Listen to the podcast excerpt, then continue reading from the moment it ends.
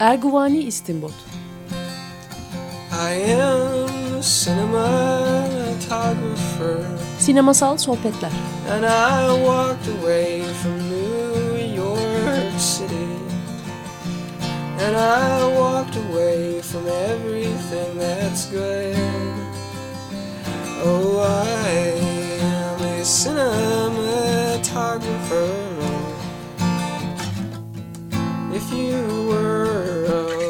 Hazırlayan ve sunan Cüneyt Cebenayak.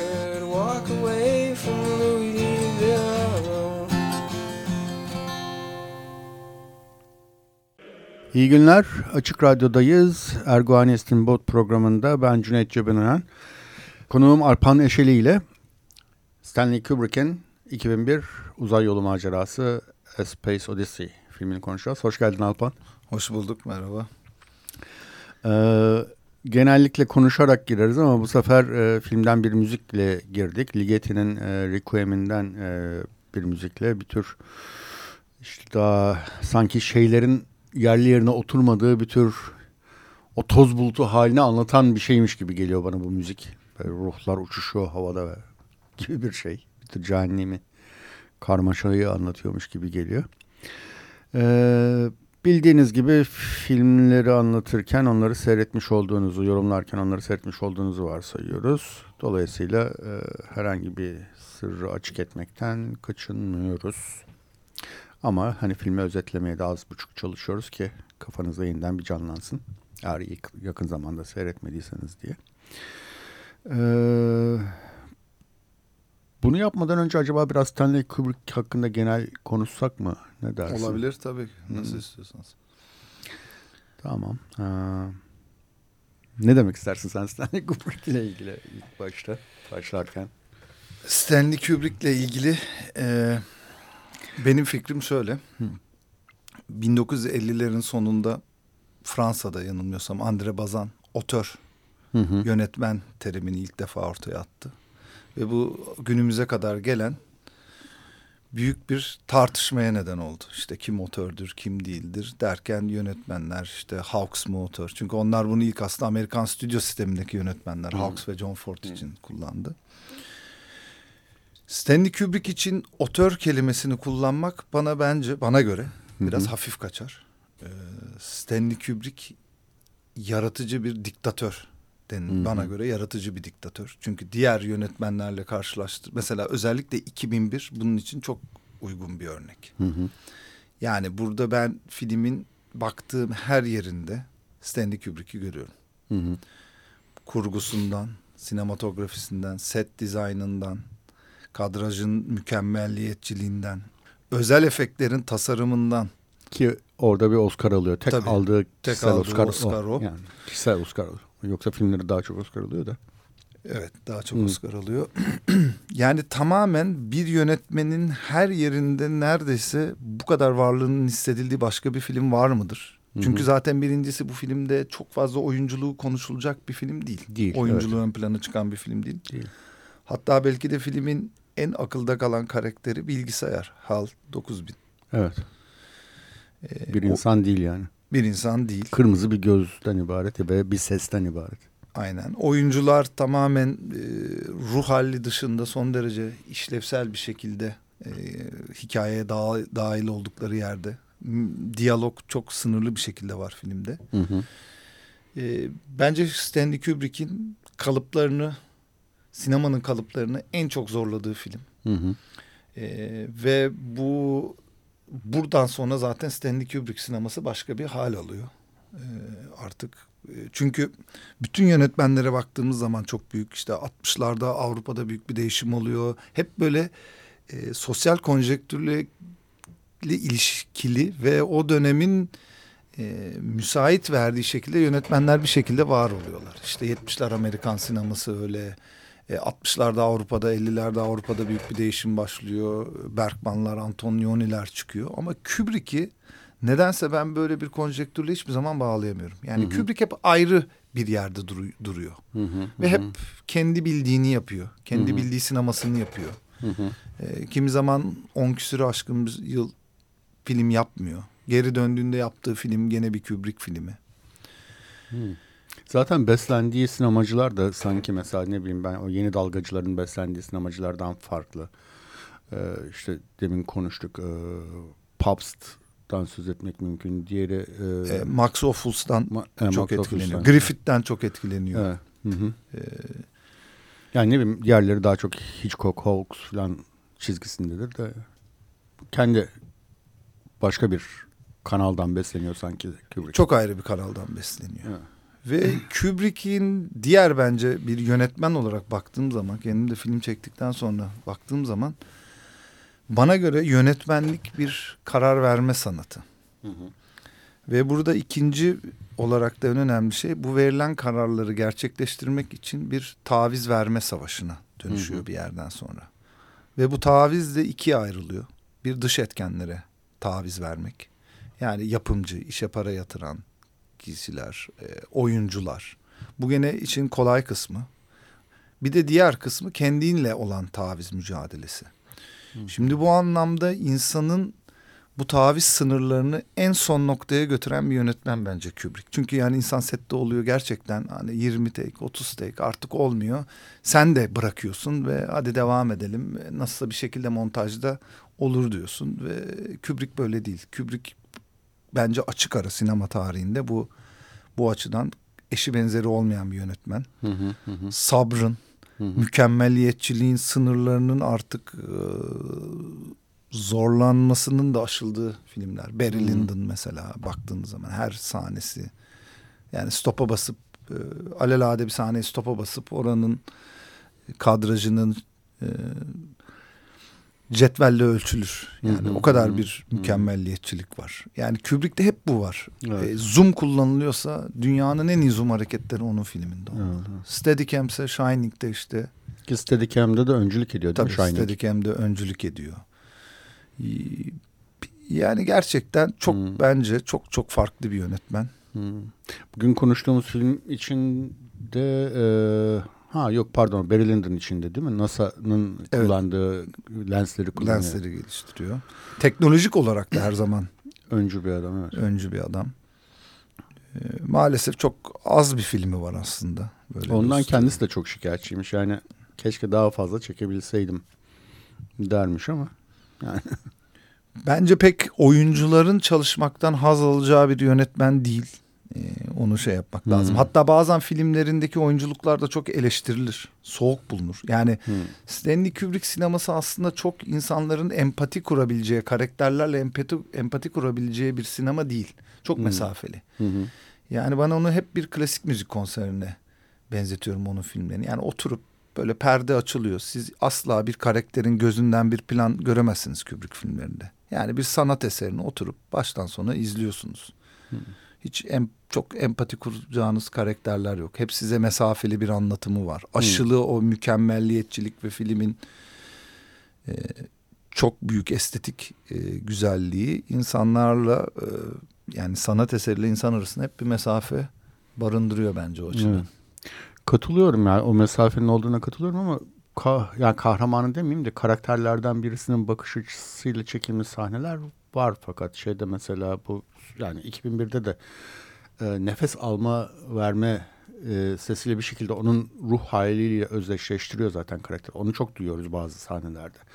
Karakterin o astronot giysileri içinde kendi nefesinin alışverişinde duyduğu bir sesi biz de seyirci olarak evet. duyuyoruz onun bakışından gördüğümüz şeyler var. Ee, Ama yani mesafe olduğu çok kesin. Çünkü bu filmde dediğin gibi en güçlü karakter ya da en akılda kalır karakter bir bilgisayar. Evet.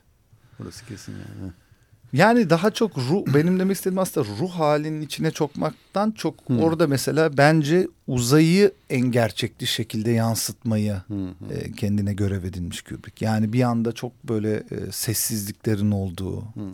e, yani o güne kadar ki uzay filmlerine bakılırsa e, ondan önceki uzay filmleri çok çok gerisinde. Yani özellikle hiçbir şey ne bak e, kabul etmesek bile uzay e, bilim kurgu sinemasında bir çığır açtığı hmm. kesin. Hı hı hı.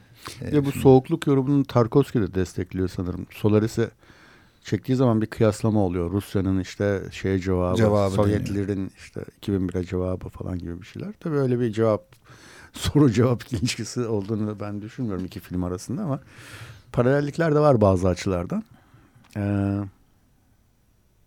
fakat orada Tarkovski şey diyor evet yani soğuk bulduğunu söylüyor 2001'i. Ee, insani pek bulmadığını mı söylüyor? Bir şey söylüyor ama yani kısaca daha doğrusu soğuk soğuklukla tanımlanabilecek bir şey söylediğini hatırlıyorum okuduğumu. E, Solaris de e, bence çok başarılı bir bilim kurgu filmi. Tabii evet. Solaris'in e, bakış açısı çok daha farklı e, 2001'den. 2001 aslında bir, bir neredeyse filmin türünü de çok e, tanımlaması zor bir film. Hı hı. Yani bazı yerleri bir belgesel gibi neredeyse. Hı hı. E, çok fazla bir olay kurgusu olan da bir film değil. Yani hı hı. bize uzayı en gerçekçi şekilde yansıtıyor e, film. Yani film aslında sanatçılar tarafından değil de bilim adamları tarafından tasarlanmış gibi geliyor. Hı hı. Yani bir Hollywood set dekoratöründen daha çok NASA'da yani o kadar gerçekçi ki her şey e, filmde. Ve böyle bir e, gerçek bir zaman akışında geçiyor. Özellikle üçüncü, ikinci ve üçüncü bölümler çok öyle. Hı hı. Film dört bölümden oluşuyor. Hı hı. E, neredeyse bir belgesel gibi ama insan böyle öyle bir yani gözünü ayıramadan izliyor. Ama içerik olarak da çok fazla anlatılan şey. Yani aslında çok e, 2001 belki de sinema tarihinin üzerinde en çok konuşulmuş, yazılmış, çizilmiş filmlerinden biri. Hı hı. Hala da çok yazılıyor, çiziliyor. Artık en son komplo teorilerine bile konu oldu. Uzaya evet. gidildi mi, gidilmedi mi? Kubrick işte ilk uzaya iniş, e, ilk ayağa basışı Kubrick'e çektirildi falan filan gibi evet, birçok. Evet. Kubrick'in hatta filmlerinde bir takım açıklamalar varmış ve onlar varmış. Shining'de ve 2001'de galiba falan filan saçma sapan komplo teorileri. Komplo teorileri var. Bu arada oyuncuların bazıları e, tabii çok çıldırıyorlar. Özellikle mesela Shining'de Shelley Duvall'la ilişkisi çok kötüymüş yani. Evet. Nefret etmiş. Nefret etmemiş aslında kadın. Şey diyor yani bir daha da yani çok önemli bir deneyim ama bir daha yaşamak ister miyim? Hayır diyor. E, fakat mesela Jack Nicholson falan çok memnun bir yandan da. Yani o binler yani yüzlerce ne derler? Take. Take. Take'in Türkçesi yok mu? Tekrar. Tek, tekrar mı? Ha, yüzlerce kez aynı sahneyi çekmesine, aynı planı çekmesine rağmen ee, bir şekilde Jack Nicholson'la ilişkisi çok iyiymiş ama Shelley Duvall'la değilmiş mesela. İşte Malcolm McDowell da şeyden şikayet ediyor. Ya o kadar güçlü bir ilişki geliştirdik o kadar şey zamanında. Bu A Clockwork Orange'ın çekimi sırasında çok yakındık. Otomatik Portakal'ın. Ee, ve bittiğinde de Stanley Kubrick'le arkadaşlığının süreceğini ummuş. Hayal ediyor. Ama Stanley Kubrick için öyle bir şey söz konusu değilmiş. Bitmiş yani ilişki orada. Onun böyle bir e, kırgınlığı ve e, hayal kırıklığı vardı. O işte girmeden önce bahsettiğim belgesel seyrettiğim bir hayat. Evet, Life de, in Pictures'da. Evet, hayat. Evet. Bu belgeselde öyle bir şey vardı. Peki o zaman filmi biraz bu bölümleri nedir, nasıl başlıyor, nasıl bitiyor biraz konuşalım. konuşalım. Ee, birinci bölüm insanlığın doğuşu diyor Kubrick. Hı hı. Ee, şimdi zaten e, aslında çok fazla e, sebep sonuç ilişkileri içinde kalıplarda bir hikaye anlatmıyor ve hı hı. çok da açık bir hikaye. Yani hı hı. yoruma açık olarak bırakıyor. Özellikle sonu e, ben bugüne kadar 7-8 kere izlemişimdir. Sonu evet. e, çok açık bırakıyor. Ama bu bence çok başarılı bir şey. Çünkü Kubrick burada bilinmeyeni anlatıyor. Bir araya girebilir miyim? Sen benden tabii çok daha kendisini hatırlamazsın belki ama ben şeyi hatırlarım. Filmin vizyona girdiği zaman e, Günaydın mı ne gazete e, bir yarışma açmışlar. Filmin konusunu anlatana yani ne anlattığını anlat. Öyle mi? E, Valla bir ödüllü bir yarışma açmışlar işte. Kazanana ne bileyim ben atıyorum o zamanın parasıyla 5 bin lira mı verecek de 50 bin lira mı verecek de öyle bir şeydi. öyle bir yarışma. ya muğlaklık evet. Yani muğlaklığı zaten e, öyle de bırakmak istiyor ve hiçbir film hakkında bu filmim şunu anlatmak istiyor demiyor. T.S. Eliot'un bir lafı varmış. Wasteland ile ilgili, Çorak Ülke şiiriyle ilgili. E, peki bunun manası ne diye sorduklarında e, yazdığım şey manasıdır gibi bir cevap vermiş ya da okuduklarınız manasıdır gibi. Hani ben de bunun bir başka versiyonunu söyleyebilsem onu söylerdim diyor. Hep bu manası ne, anlamı ne, ne anlatıyor sorularına karşılık olarak e, doğru. gördüğünüz şey, şey anlattığı şeydir. E bir de zaten bilinmeyeni anlatıyor hmm. Kubrick. Yani e, film işte bundan e, ilk insanlığın doğuşunu, insanların çok primitif bir e, maymun çeşidinden geldiğini, evrimle başlıyor. Hı hı. E, son derece en ince, ben de yıllarca fotoğrafçılık yaptığım için iyi biliyorum. Hı. Son derece ince detayı ne kadar hesaplanmış e, sahneler. Çünkü onların hepsi e, Pinewood stüdyolarında veya Shepperton stüdyolarında Londra'da çekilmiş.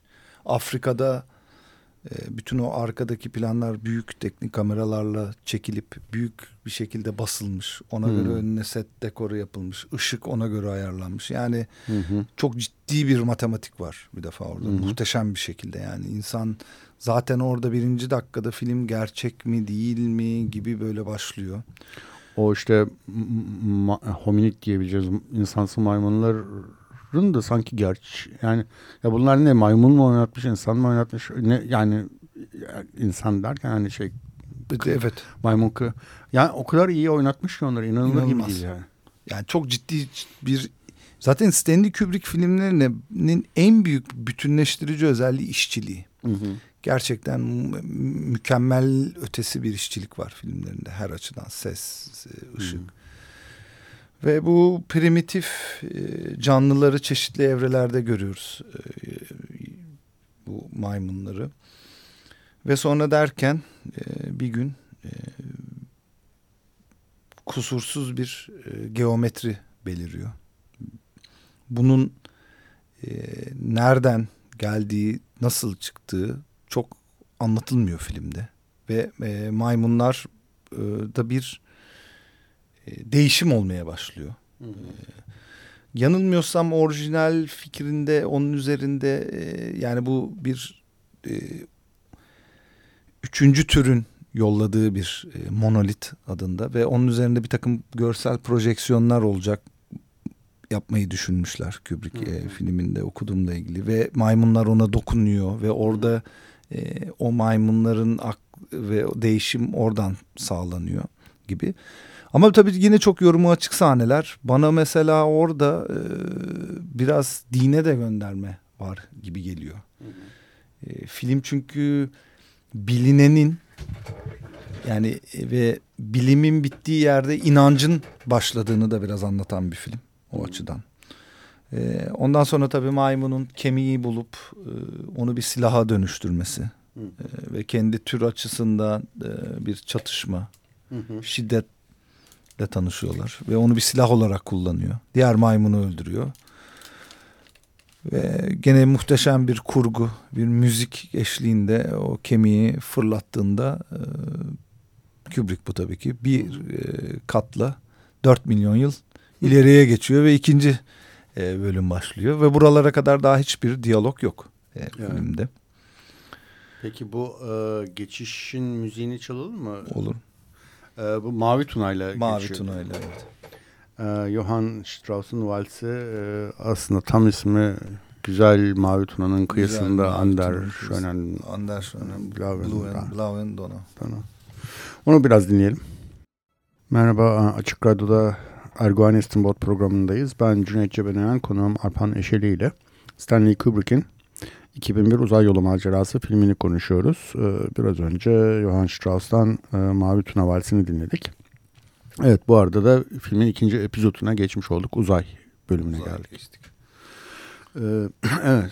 Ee, belki de tarihin, sinema tarihinin en büyük elipslerinden biri değil mi? Aynen. Yani 4 milyon yıl atlayan bir elips.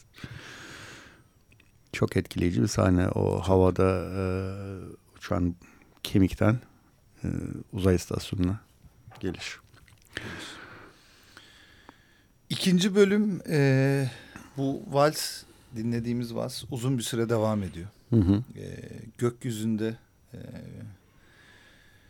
uçan uzay araçları birbiri arkasına son derece realistik bir şekilde inişleri hı hı. işte orada gene bir e, onun uzay istasyonuna ineceği yerin bir açılışı çeşitli hı hı. açılardan e, bir görsel ziyafet açıkçası insan bugün bile hala çok etkileniyor izlediği hı hı. zaman. Ee, ve bir, yani o, o sahneleri izlediği zaman insan bugün yani of e, bugün 2001 olmasaymış Star Wars, e, Blade Runner, hı hı. Contact, hı hı. hatta Gravity bu tip filmlerin hiçbiri olmazmış. Evet.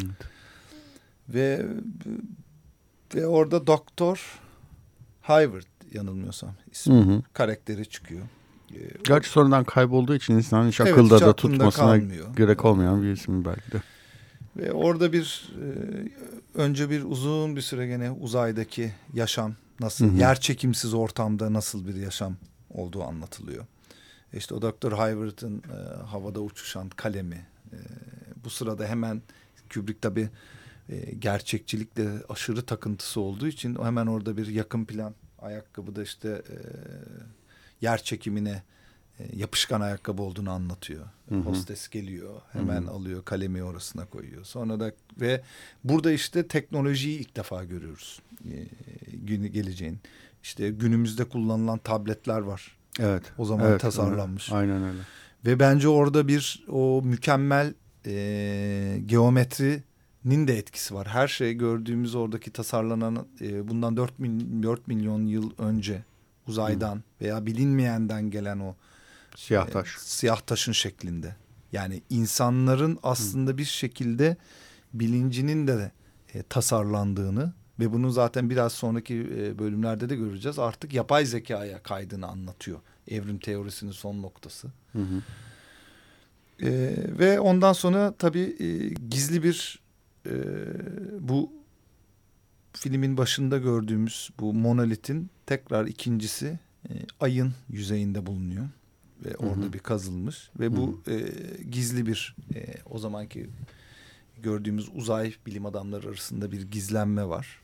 Hı hı. E, hatta orada bir Rus bilim adamıyla e, hı. otururlar, sohbet ederler ve orada hani çok fazla bilgi vermez. Evet Rus bilim adamı bir e, mikrobik bir salgının söz konusu olduğu Olduğunu. gibi bir yanlış bilgiyle Yönlendirilir. do- yönlendirilmiştir. yönlendirilir. E tabii şimdi o zamana baktığımız zaman günümüzde e, şimdi filmin 1968'de ortaya çıkıyor. 1960'lar Soğuk Savaş'ın en e, tepe noktasında olduğu ve uzay yarışının da çok kızgın kızıştığı bir dönem. Hı hı. E, Amerika ile Rusya arasında. Amerika ilk başlarda başarısız oluyor.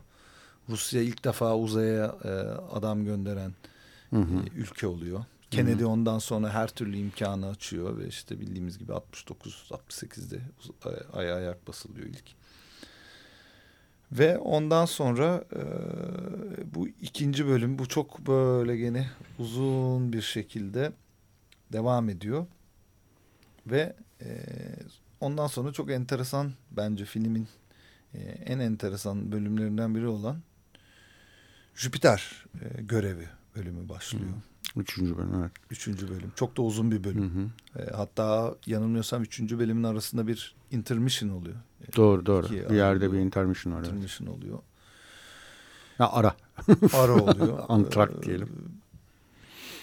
Şimdi üçüncü bölüme geçmeden önce burada e, çok enteresan aslında bu filmde bir şey daha var beni etkileyen. Hı hı. E, her karesi bir fotoğraf yani bir sanat e, galerisinde veya bir müzede Hı hı. yürüyor gibisiniz. Her sahne en ince detayına kadar Hı hı. en estetik şekilde tasarlanmış.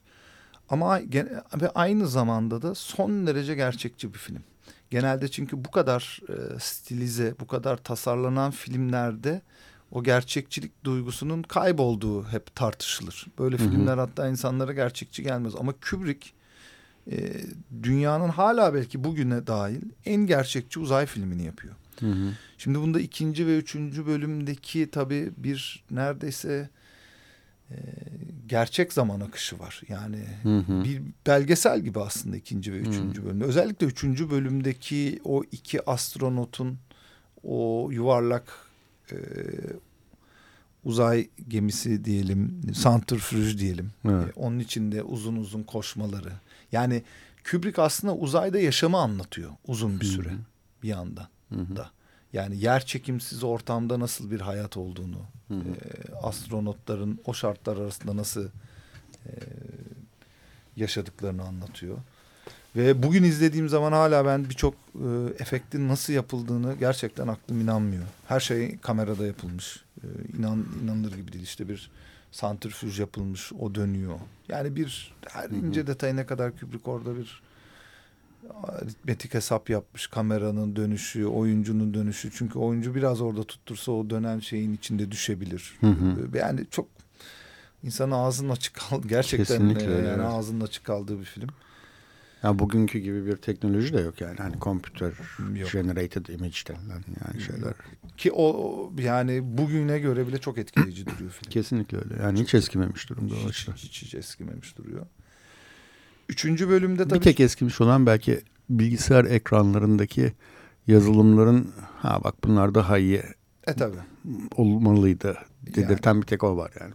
Yani ama evet. yani bugünkü işte kullandığımız FaceTime de var orada. Görüntülü telefon evet, ikinci evet, bölümde o tabii. çocuğuyla konuşuyor. Üçüncü bölümün en tabii e, belki de filmin de demin de konuştuğumuz gibi en akılda kalan e, bölümlerden biri yapay zeka HEL 9000. Hı hı hı. İnsanoğlunun yarattığı en gelişmiş zeka olarak gösteriyor ve bilgisayar. diğer hı. bilgisayar olarak gösteriliyor ve diğer iki astronotla e, aralarında ilişkiyi görüyoruz. Özellikle orada çok enteresan bir sahne var. Üzerine e, düşündüğüm ama yani birçok anlam da verilebilir. E, yapay zeka ile arası astronotlardan bir tanesinin resim çiziyor ve o resimleri gösteriyor e, hmm. Hal'e. Çok başarılı diyor Hal. Hal çok başarılı diyor ama orada sanki Hel pek hoşlanmıyor oradan. Çünkü o yapacağının sınırının dışında bir şey. Yani hala hmm. sanki acaba orada Kubrick insanın duygularıyla robotu e, bir makine arasındaki farkı yüzleştiriyor gibi de algılanabilecek bir sahne. Güzel bir nokta evet. Enteresan ha. bir sahne o hmm. açıdan. Ve dikkat evet. ediyorsanız o astronotu sonra zaten uzay boşluğuna bırakıyor Hel. Hmm. Enteresan bir şekilde. Hmm. Ee, tabii orada Hel bir hata yapıyor. E, bu hatayı fark edince gizli bir şekilde iki astronot kendi aralarında şey yapıyorlar. Tabii buralar hep gene neredeyse bir belgesel gibi. Hı hı. O uzay mekiğinin e, koridorlarından geçiliyor. İşte o küçük aracın içine giriliyor. Hal ama bu sırada hala sonradan anlayacağız dudak okuyor. Sesleri duymasa da. Hı hı. İki astronotun konuşmasını dudakla okuyor şeyden sonra bir e, hal iletişim sisteminde bir arıza, arıza olduğunu yapıyor. iddia ediyor. Fakat arıza çıkmıyor. çıkmıyor. O zaman Hel'in hata yaptı. He, tabii Hel'in hata yaptığına karar veriyor iki astronot. Hel hata yapıyorsa bunda bir tuhaflık var. Onu var. devreden çıkartsak mı diye. Onun duymayacağı ne varsaydıkları bir yerde konuşuyor. Ve diğer e, astronotu da e, bu şey sırasında uzay boşluğuna bırakıyor Hel. Hı hı hı. E, bunun üzerine tekrar e, acil gidiş Hell zaten diğer astronot Dave yanılmıyorsam onu e, Frank galiba. Frank miydi? Galiba. Onu, Frank olsa gerek. Onu uzay e, gemisine tekrar girişine izin vermiyor. Hı hı. O da acil e, havalandırma kısmından gireceğini söylüyor.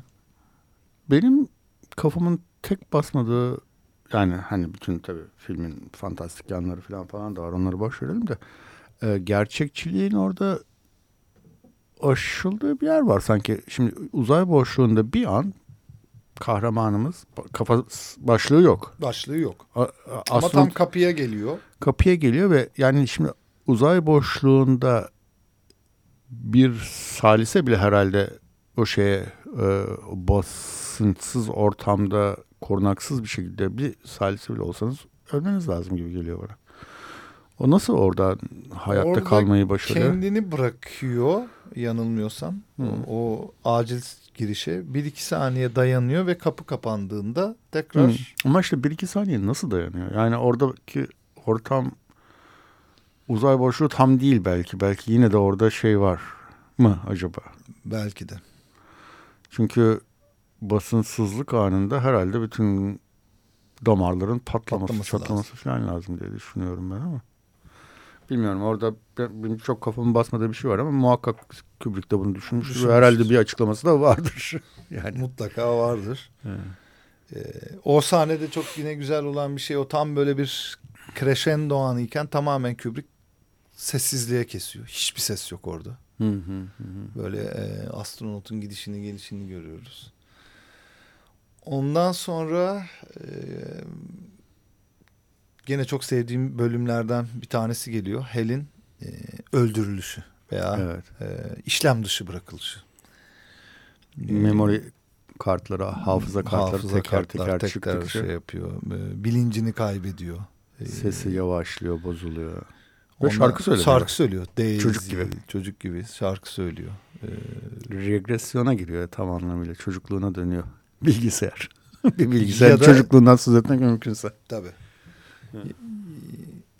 Oraları bence çok güzel sahneler. Ee, Ya aslında filmde kötü diyecek hiç beni rahatsız eden yani her sahne birbirinden daha da etkileyici. Evet. Ve bunların hepsi bütün bu anlattıklarımız aslında neredeyse e, gerçek zamanda oluyor. Hı hı. hı. Yani o dışarıda boşluğa düşen astronot, onun alınması, sonra kapıya gelinmesi, sonra astronotu bırakması, kendi hayatını kurtarıp içeri girmesi, oradan sonra heli saf dışı bırakmak için tek tek tek o odalardan girmesi. Hı hı.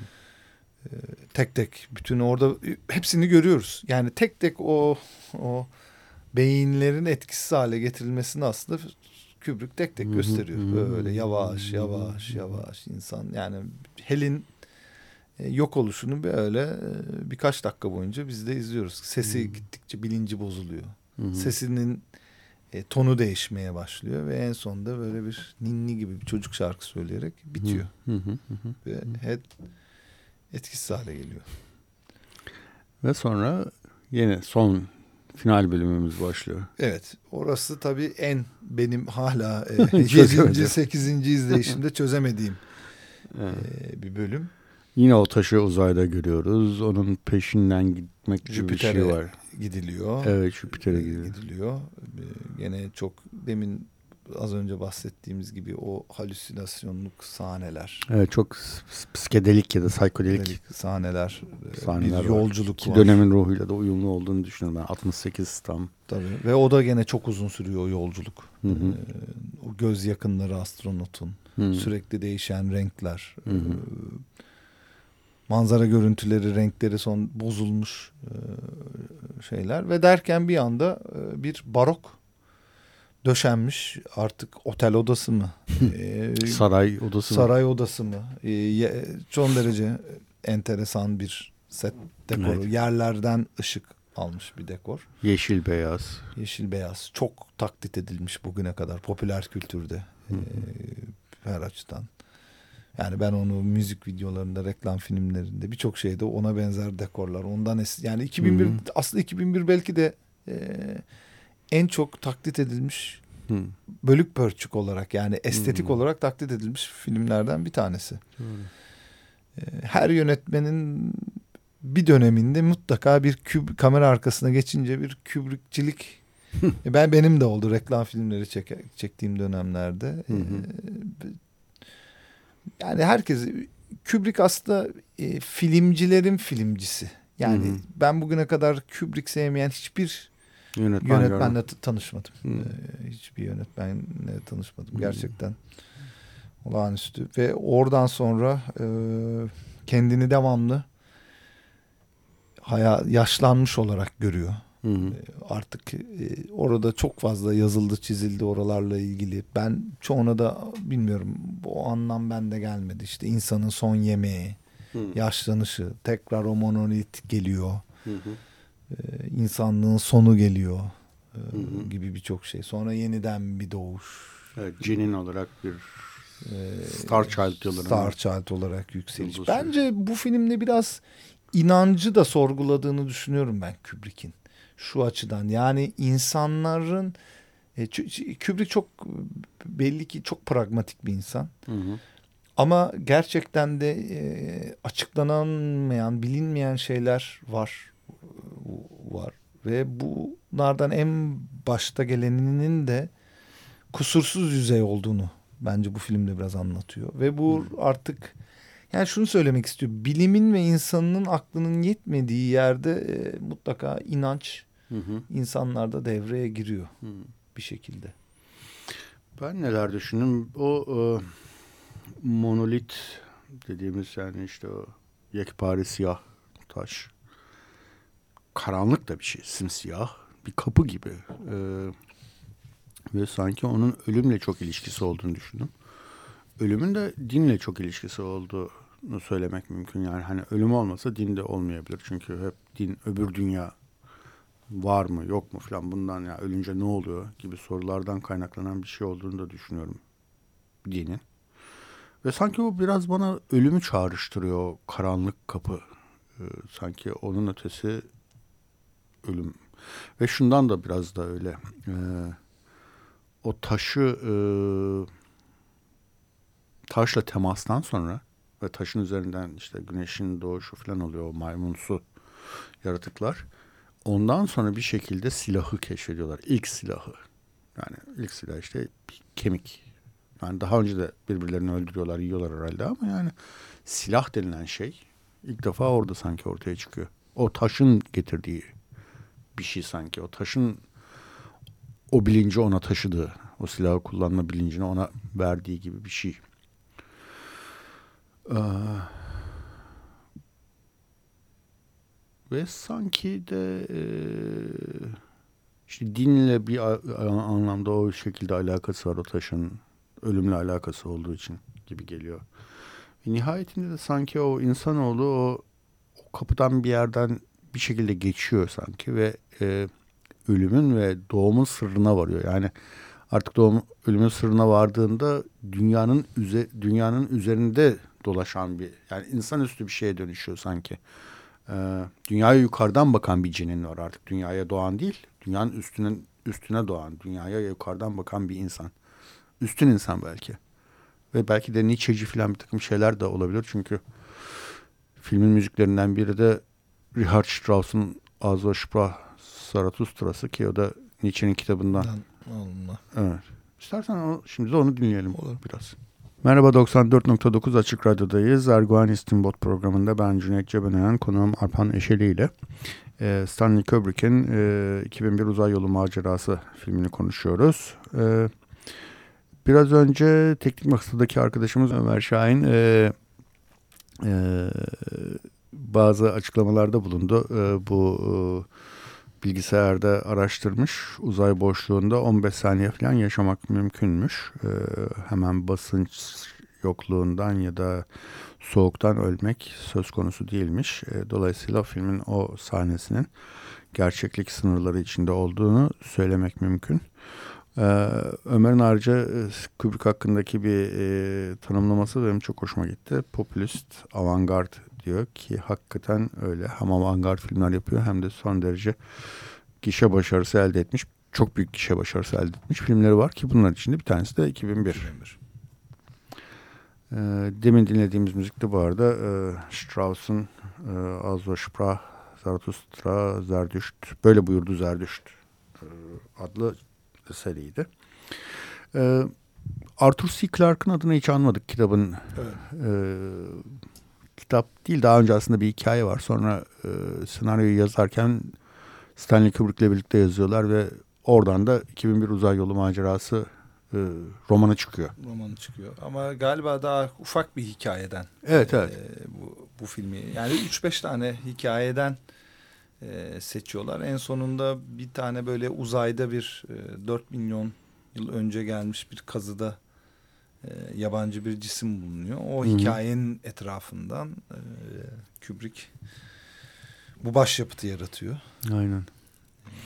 Şey, e, Arthur C. Clarke'ın e, yazdıklarından falan çıkan daha net anlamlar olduğu söyleniyor aslında. Hani işte uzaylı bir uzayda bir başka yani varlığın bir şekilde insanlığı yönlendirdiğine dair daha net en azından ifadeler varmış kitaplarında ya da hikayelerinde ama filmde bu çok net bir şekilde yok. Yani bir taş var o taşın işte Jüpiter'e gönderdiği sinyaller falan var. Ee, ama bunun arkasında ne var?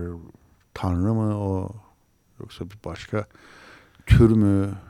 Bence zaten filmin en büyük gücü de o çözümlemenin olmamasından geliyor. Evet, evet. Yani belki de zaten Kubrick öyle bir film yapmazdı diye düşünüyorum. Yani hı hı. arkasındakileri bu kadar e, net ifade eden, net ifade eden ve sonunda hı. e, bir çözümlemeyle bitireceği bir film yapacağını hı. e, düşünmüyorum. Hı hı. Bence o yüzden de film o, o yüzden de bana çok etkileyici geliyor. Arthur C. Clarke'ın o sözünü ettiğim belgeselde söz ettiği bir laf var. Gerçi çok bir yere oturtmuş değilim ama yine de bir söylemeye çalışayım aklımda kaldığınca her kişinin yaşayan her kişinin arkasında 70 ölü var falan gibi bir şey söylüyor. Yani insanlık tarihi boyunca yaşamış insan e, her yaşayan insan için 70 tane ölmüş kişiden söz etmek mümkün gibi bir şeydi. Ve işte Samanyolu'ndaki yıldız sayısının da buna eşit olduğundan falan bunların ne anlama geldiğini bilmiyorum ama böyle böyle bir takım şeyler e, Arthur C. Clarke'ın söylediği bir takım şeyler var. Her insana bir yıldızın tekabül ettiği gibi bir sonuca varıyor sanki ama bunun bundan ne çıkar? Ne çıkar? Bilmiyorum yani. Ben de. Ya da hepimiz belki yıldız tozundan yapılmışızız gibi bir. Yani. Aslında zaten Stanley Kubrick çok fazla bilim kurgu meraklısı bir insan da değil. Zaten bir daha hmm. o janraya da asla bir daha geri dönmüyor. Ama artificial intelligence denilen yani suni... Filmi yapmak istiyor. Ha, evet. Suni zeka konusunda bir merakı var. var. O, o AI filmini Spielberg'in... Yaptığı filmin onun yapmak istediği film. Hatta onu galiba yani yaşarken Spielberg'le konuşuyor. E, ve Spielberg sen... öyle anlatıyor. Öyle yani, anlatıyor. Evet. evet. Spielberg şuna söylüyor. Hatta en sonunda Spielberg E.T.'den çok etkilenmiş. Aha. Ee, ve Spielberg'in çekmesi gerektiğini söylüyor o projeyi. Evet. Ee, AI projesi. AI ve ha. kendisinin onun yapımcılığını yapacağını Aha. Spielberg o belgeselde anlatıyor. Evet. Ama tabii e, bence. E, yalan mı diyorsun? Yok yalan demiyorum ama e, Kubrick çekseydi herhalde bugün izlediğimiz e, Artificial Intelligence'dan çok farklı bir film olurdu. Herhalde evet. Ama bu konuya bir merakı var demek var. Yani. yani teknoloji her zaman bir merakı var Kubrick'in. E, bir de şey çok yapmak istiyor. E, Holocaust'la ilgili bir film çok yapmak istiyor. Evet, Aryan Papers. Aryan Papers diye. E, o dönemde Schindler's List çıkınca yani Kubrick'in başına aslında iki tane çok istediği proje. Evet. E, bir tanesi Napolyon'u yıllarca yapmak istiyor. Waterloo çıkınca o projeden vazgeçiyor. E, aynı şekilde Aryan e, Papers'ı da yapacağı sırada e, Schindler's List çıkınca çıkıyor. E, vazgeçiyor. Evet. Yani hayata geçmemiş iki tane e, önemli projesi, projesi odur. Kubrick. Peki hiçbir yönetmen bunları yapmak gibi bir şeye niyete niyetlenmiyorlar mı ya da buna izin verilmiyor da olabilir tabii aile. Valla işte tarafından. Artificial Intelligence'ı Spielberg yapıyor. Yaptı, yani şimdi e, Kubrick'te şöyle bir şey var. E, Birçok yönetmen e, farklı janralarda film yapabilir. Hı hı. E, mesela Hawks mesela çok fazla her türlü janrada filmi olan bir yönetmen. Hı hı. E, William Wyler öyle. Hatta William Wyler da eleştirilir. Hatta e, çok fazla janralarda yapıp e, o janraların konvansiyonlarına ayak uydurup kendi tarzını oturtamadığı söylenir ki ben buna hı. katılmıyorum. Çok büyük bir yönetmen William Wyler. Hı hı. Ama şimdi Kubrick'e baktığınız zaman e, bir korku filmi, bir uzay filmi diyemiyorsunuz. Her janrayı kendi sinemasının içine eğip büken bir yönetmen. Yani Hı-hı. o Kubrick filmini Kubrick'ten başkası yapamaz. Hı-hı. Yani Artificial Intelligence e, ki Spielberg'in çok başarılı filmleri de var. Yani burada Spielberg'i yermek için söylemiyorum Hı-hı. ama e, ben o filmi açıkçası çok başarılı bulmadım. Hı-hı. O yüzden yapılmaması daha iyi olurmuş. Daha iyi olurmuş çünkü. yani. Şey enteresan. Jack Nicholson şey diyor. E, Shining için e, Kubrick şey demiş. İyimser bir hikaye bu demiş. Nasıl yani iyimser demiş şeyde Jack Nicholson'da. E, ölümden sonra bir e, hayatın olduğunu, işte hayaletlerin evet. olduğundan söz eden her şey bence iyimserdir. Yani ölümden sonra bir şeyin var olduğunu. Var, hayaletse hayalet olsun demek ki bir şey var. Bu bence bir iyimserliktir. Mesela e, bu demin bahsettiğim kitapta e, Schindler's List üzerine konuşuyorlar. E, Kubrick Schindler's List'i çok beğenmiyor. Hı hı. Ee, bunu da şöyle açıklıyor. Schindler's List diyor bir başarı hikayesini anlatıyor diyor. Holocaust ise diyor insanoğlunun gördüğü en büyük başarısızlık diyor. Tabii bu arada Kubrick'in Yahudi olduğunu da söylemek Tabii. lazım. Ya, e, evet Yahudi. Yani cinsel ritüelleri uygulayan birisi değil bildiğim kadarıyla ama Yahudi değil. olduğunu da reddeden ya da saklayan değil. birisi de değil. Hatta ilk iki karısı e, ve çalıştığı elemanların çoğunun da Yahudi olduğu söyleniyor. E, dolayısıyla bu e, Aryan Papers yani ya da Holocaust'a olan ilgisinde bir e, kişisel demeyeyim ama bir yani Yahudi olmasında bir rolü olsa gerek herhalde. Ne mutlaka. Ha. Mutlaka. Peki çok az vaktimiz kaldı. Ee, 2001 ya da Kubrick üzerine söyleyebileceğimiz, söylemek istediğimiz sonra aklımızda kalmasın. Yani 2001 üzerine o kadar çok söylenecek şey var ki mutlaka eve gittiğimde ya nasıl bunları unuttuk, nasıl konuşmadık. E, günlerce konuşulacak bir film. Evet. E, Valla ben şunu söylüyorum. E, belki bazı insanlar bu tamamen benim fikrim. E, bence 2001 uzay yolu ayırmak lazım. Bir diğer filmler var. Bir de 2000 film 2001 var. Ben benim açımdan en azından öyle. E, gerçekten e, sinemanın en en büyük işlerinden biri. Belki bana göre gelmiş geçmiş en büyük filmi. E, belki çok eğlenceli bir film değil. Her zaman oturup izlenecek e, ne bileyim bir e, John Huston'ın Treasure of Sierra Madre veyahut da ne bileyim bir Godfather gibi. Ha, o, o filmler çünkü oturup her zaman aynı keyifle izlenecek başyapıtlar. Hı-hı. Belki bu film öyle bir film değil. Ama sinema sanatının e, çıtasının ve sınırlarının en çok zorlandığı film. Hı-hı. Kalıplarının kırıldı. Mesela ben bir okulda ders veriyor olsam özellikle Hı-hı. senaryo dersinde e, bu filmi göstermem. Niye? e çünkü bütün e, biz senaryo dersinde yazılacak şeylerin tamamen kalıplarının kırıldığı bir film. Yani se, yani bir, bir senaryosunu okumak lazım tabii. Acaba nasıldı? Bir senaryosu var mıydı? Ee, bir olay kurgusu çok net olarak olmayan bir film. Ee, karakterler e, dediğimiz gibi çok fazla karakterler yok. İşte ikinci bölümdeki karakter kayboluyor, bir daha yok oluyor. Üçüncü bölümde e, giren karakter sonunda filmin şey oluyor. E, yani aslında bir bebeğe dönüşüyor. bir bebeğe dönüşüyor. Hatta Cen'in bebekleri. Yani o yüzden çok farklı bir film. Bir bir uzay e, belgeseli denilebilir belki. Ha. Yani çok çünkü uzay yani gelecekle ilgili bir belgesel gibi bir şey. Yani çok enteresan bir film. Çünkü genelde şöyle bir şey vardır. E, çok hızlı söyleyeyim. E, Kubrick bunu söylüyor. Yani diyor ki genelde film 5-6 bölümden oluşur diyor. Hı hı. E, geri arada kalan geride arada kalan her şey boşlukları doldurmak üzere birbirine bağlayan sahnelerden bir araya geliyor diyor. Ve Kubrick de bunu tamamen kaldırmış. Arada birbirine bağlantıları atmış. Tamamen dört tane episoddan oluşan belki de birbiriyle çok e, hikayesel anlamda çok bir bağlantısı olmayan hı hı. E, sahneler dört tane bölümden oluşan. Epizodik bir film yapmış. Başyapıt yapmış. Peki evet. E, Alpan Neşeli ile e, Stanley Kubrick'in e, 2001 Uzay Yolu macerasını konuştuk. Çok teşekkürler Alpan. Ben teşekkür ederim. Gelecek programda görüşmek üzere.